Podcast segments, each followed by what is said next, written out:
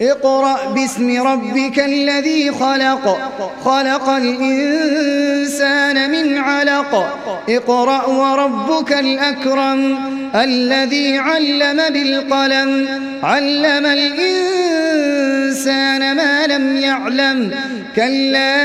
إن الإنسان ليطغى أن رآه استغنى إن إلى ربك الرجعى أرأيت الذي ينهى عبدا إذا صلى أرأيت إن كان على الهدى أو أمر بالتقوى أرأيت إن كذب وتولى ألم يعلم بأن الله يرى كلا لئن لم ينته لنسفعا بالناصية ناصية كاذبة خاطئة فليدع ناديه سندع الزبانية كلا لا تطعه واسجد واقترب.